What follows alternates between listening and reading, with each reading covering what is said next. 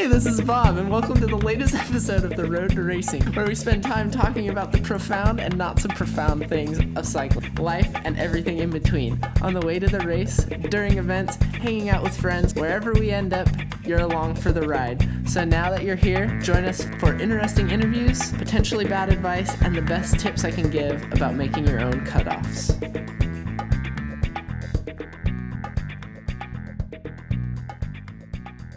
All right, Robert here from the Road to Racing, flying solo today after getting back from Interbike, and I went with Williams Cycling. Um, Keith has supported me um, with wheels and and stuff since I started racing competitively. And recently, they're changing direction and changing their business models to their business model to a dealer model and from their direct to consumer. And Keith wanted to show off his new line of wheels and hopefully find some dealers.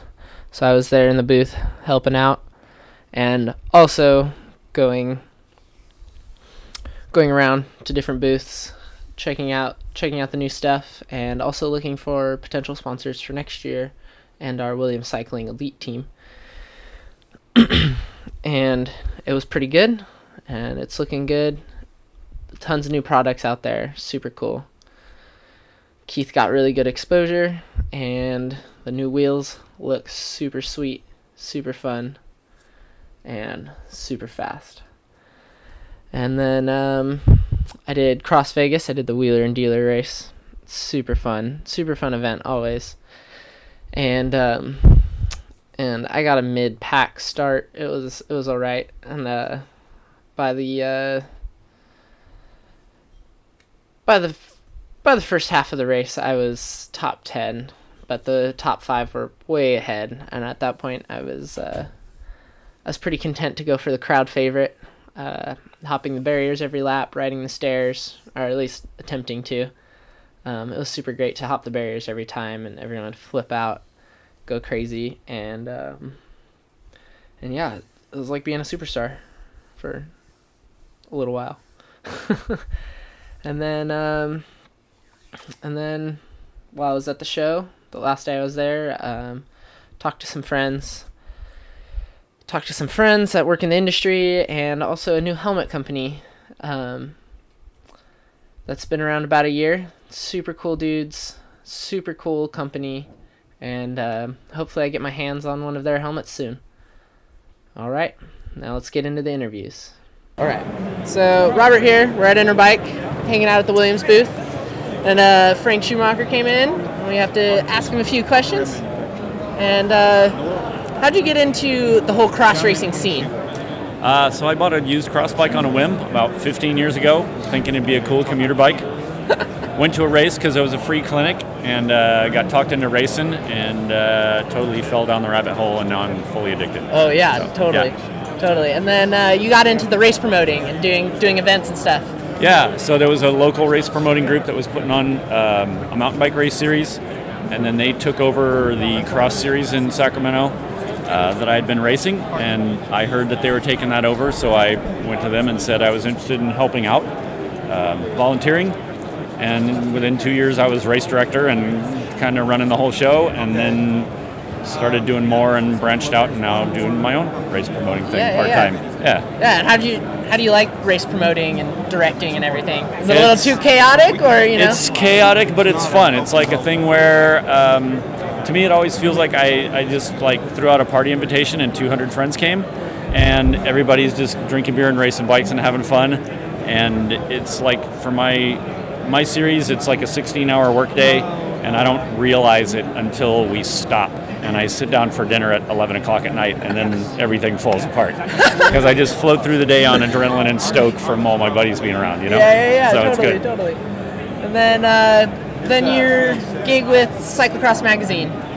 You enjoy traveling around, looking at the new new stuff, geeking out. I do. Uh, you know, a lot of it's I do advertising sales, which is sounds deadly boring, and a lot of it is because I'm sitting at home emailing people. Um, but coming to trade shows like this, where I get to look at people eye to eye and shake their hand and talk to them face to face and build a relationship, that's that's where it Yeah, becomes yeah, cool totally. and fun. Yeah, and hanging out with the athletes. Do you do any Yes. other reporting and I, I don't do a lot of reporting, but I got to tell you, yesterday was like for a cross geek. Yesterday was pretty rad because I sat down and talked to Jonathan Page for half an hour. Uh, I talked to Katerina Nash. I talked to Jeremy Powers. I talked to Lauren Sweek.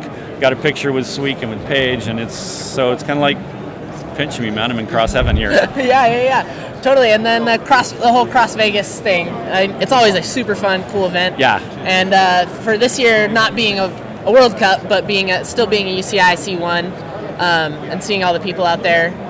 But how do you think it stacked up to years past? Uh, it was definitely a little bit lighter, and they the way they scheduled it this year, it's between two World Cups.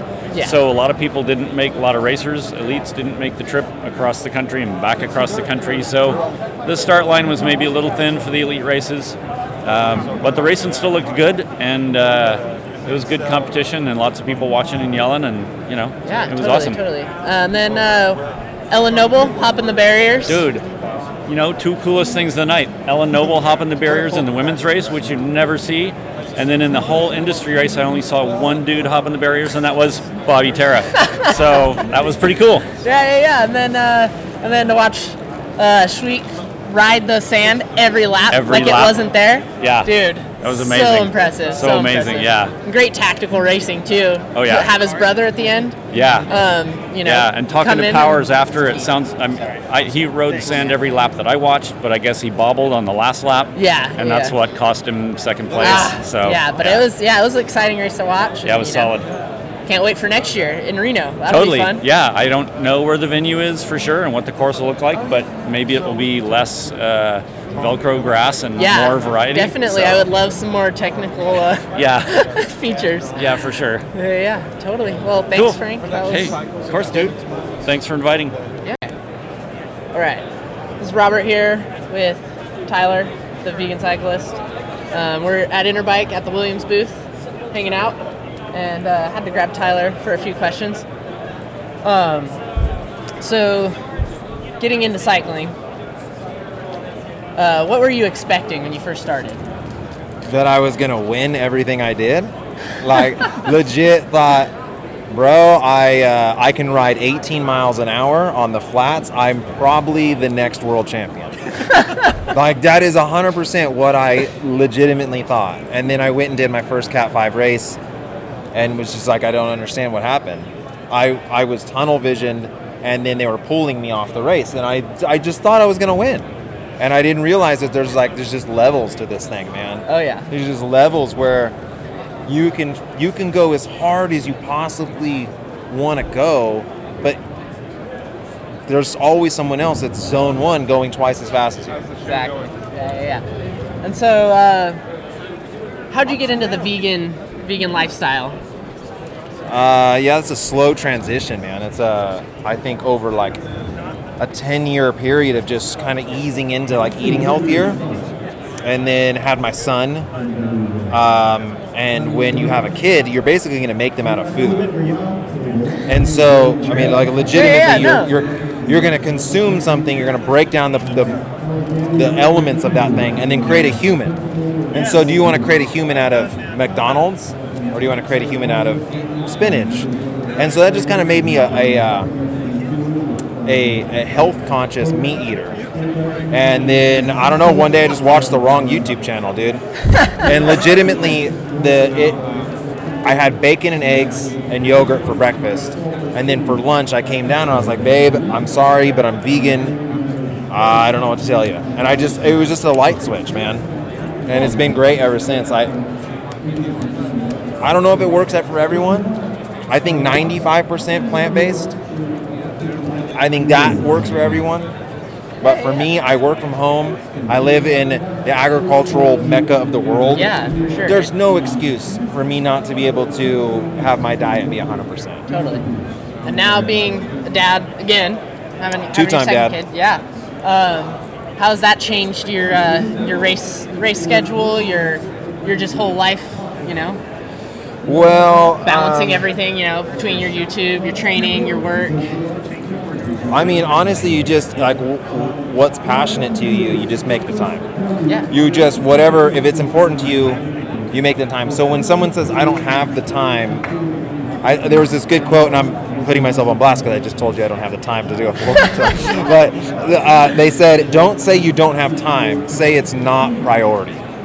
And when you say it like that, it, it, changes that whole perspective because legitimately my priority right now is to get back with my family and get them home. My priority is a podcast is less priority. But I'm gonna I'm, yeah, yeah. that would be feels rude to say that. No, no, and no, so then you want to say, well, dude, I don't have time.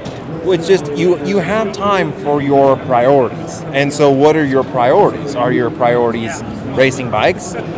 Is it family? Is it work? Is it whatever? And those things will shift around. So uh, cyclocross last night. Yeah. My priority was not my wife. It was not my son. It was not my daughter. Dude, it was me. I was having fun and but as soon as that was over, as soon as I crossed the finish line, my son I put my son up on the bike. I'm with my, my wife, I'm holding the baby. You shift it around. You make it you know, you do a little bit of of everything. Yeah. So yeah, yeah totally. All right. Robert here. I'm at Interbike. I'm at the uh, Now Now helmet. Now helmet. I'm with Sal and I, the director of sales. Okay. And um, what's your guys's? Uh, what market are you directing to? Um, helmet models. So basically, we're going to be looking towards going after the road helmets. Okay. You know, um, we got into the to the mountain bike as well, and then the urban. You know, anywhere from the electric bikes all the way down to your rollerbladers. You know, uh, roller skaters. Okay, cool. Um, and so, how'd you guys get started? You're you're a new company now. So we're a newer company as far as on the on the cycling industry. Our background is in the motorcycle industry, so working on EPS liners for the motorcycle high impact stuff to keep us nice and safe. Um, we started realizing where we can look towards going a little more green, which in the cycling community. So we look towards implementing some of that EPS liner on a bicycle helmet. Okay, and. Uh, your your road helmets have some innovation. You're you're not so much for cosmetic looks. You're more about the performance, the safety, and um, how did you guys go about doing that? So the owner wanted something different. So when we created the different look, then we took it to the wind tunnels, start customizing. We realized to get the best performance, we had to keep that different look and the harder edges and the sharper lines. So we decided to be different and join the industry being different. Cool, cool, cool. And then um, your full custom decal work. Um, how'd that come about, and um, how does it work? So a good friend of mine is kind of how it started. Um, he's been doing, you know, car wraps and Garmin wraps, and he started that industry. So we were actually talking one day, and uh, he got a glimpse of the helmet realized that the graphics would work on this helmet really well because of the, the shapes and how the helmet's um, curves and whatnot and uh, started from that point on. That's how it started. Cool, cool, cool. And uh, and it's pretty innovative. You can just mix and match and change out really easy without leaving any marks. Yes. So the actual application process is really simple. Um, if you lay down the material, unlike tint or something else, when you peel it back, there's no glue residue or anything, so you can look towards making sure the kit is lined up perfectly. And then in six months, two months, four months, whatever it may be, you want a different kit, you could just peel this one back off and reapply the new kit, which now gives you new colorways, you know. Yeah, you can always change and adapt. Thank you for listening to the Road to Racing's Interbike Edition.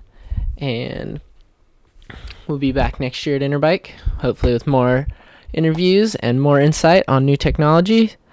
Um, and hopefully, I catch you out at some cross races. Thanks for listening, and you can follow us at The Road to Racing on the social medias. If you have any questions, comments, or suggestions about our next podcast, drop us a line at The Road to Racing at gmail.com. Stay rad, my friends.